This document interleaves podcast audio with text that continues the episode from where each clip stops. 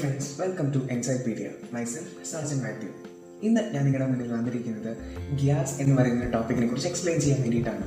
Hans സെലിയയുടെ general adaptation syndrome എന്നാണ് ഇത് പൊതുവെ അറിയപ്പെടുന്നത്.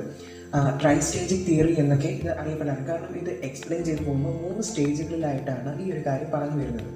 അപ്പോൾ അതിലേക്കൊന്ന് കടക്കുന്നതിന് മുന്നേ എന്താണ് അഡാപ്റ്റേഷൻ എന്താണ് സ്ട്രെസ് എന്ന് ജസ്റ്റ് ഒന്ന് ഡിഫൈൻ ചെയ്യാം.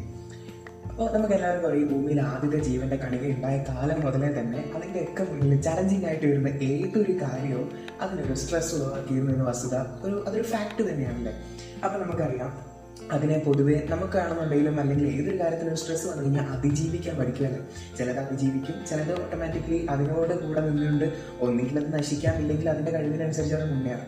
അപ്പോൾ നമ്മുടെ ഡാർവിന്റെ തിയറി ഇവിടെ ഭയങ്കര കാര്യം തന്നെയാണ്. ഫിറ്റസ്റ്റ് ഓഫ് ദി സർവൈവർ എന്ന് പറയുന്ന പോലെ തന്നെ.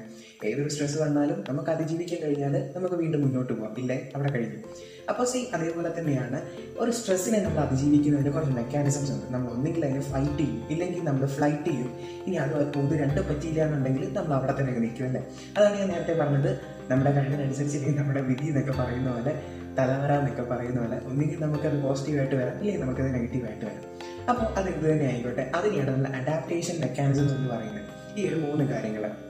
അപ്പോൾ ജനറൽ അഡാപ്റ്റേഷൻ സിൻഡ്രം അതായത് നമ്മുടെ ഗ്യാസ് എന്ന് പറയുന്ന ഈ ഒരു കൺസെപ്റ്റ് കൊണ്ടുവന്ന പുള്ളിയാണ് ഹാൻസ് സെലി എന്ന് പറയുന്നത്. അപ്പോൾ ഇദ്ദേഹം ഒരുപാട് എലികളിൽ പരീക്ഷണം നടത്തുകയുണ്ടായി.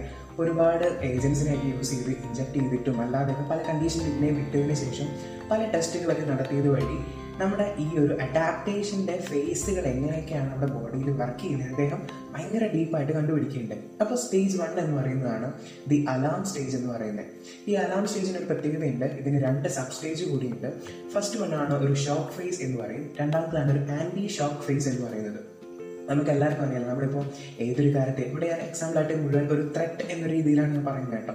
അപ്പോൾ നമ്മുടെ മുന്നിലേക്ക് ഒരു ത്രെട്ട് വന്നു കഴിഞ്ഞാൽ നമ്മൾ പെട്ടെന്നൊന്ന് ഷിവർ ചെയ്യില്ല പെട്ടെന്നൊന്ന് ഒരു കാളൽ എന്നൊക്കെ പറയുന്നത് നമുക്കൊരു അന്താളിപ്പൊക്കെ ഉണ്ടാവില്ല ഉള്ളിൽ നിന്ന് അപ്പം അതാണ് ഒരു ഷോക്ക് ഫേസ് എന്ന് പറയുന്നത്. സെക്കൻഡ് ആണ് ആന്റി ഷോക്ക് ഫേസ് എന്ന് പറയുന്നത്.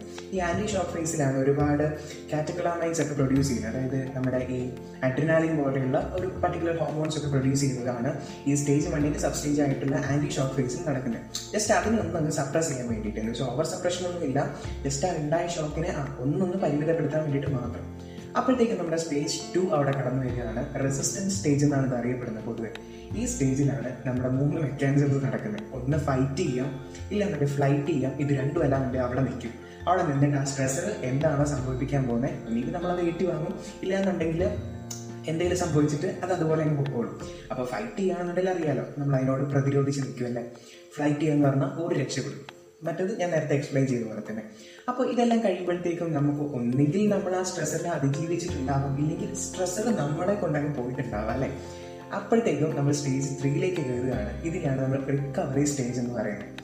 ഈ സ്റ്റേജിൽ നടക്കുന്ന പ്രധാന കാര്യം എന്ന് പറയുന്നത് നമ്മുടെ ഗ്ലൂക്കോസ് എല്ലാം അമിതമായിട്ട് പ്രൊഡ്യൂസ് ചെയ്യുന്നതുകൊണ്ടാണല്ലോ നമുക്ക് ഇത്രയും ഒരു എനർജി ബേസ്റ്റ് കിട്ടുന്നത് അപ്പോൾ ഈ സ്റ്റേജ് ആകുമ്പോഴത്തേക്കും നമ്മുടെ എനർജി എല്ലാം ഭയങ്കര ഡൗൺ ആവും.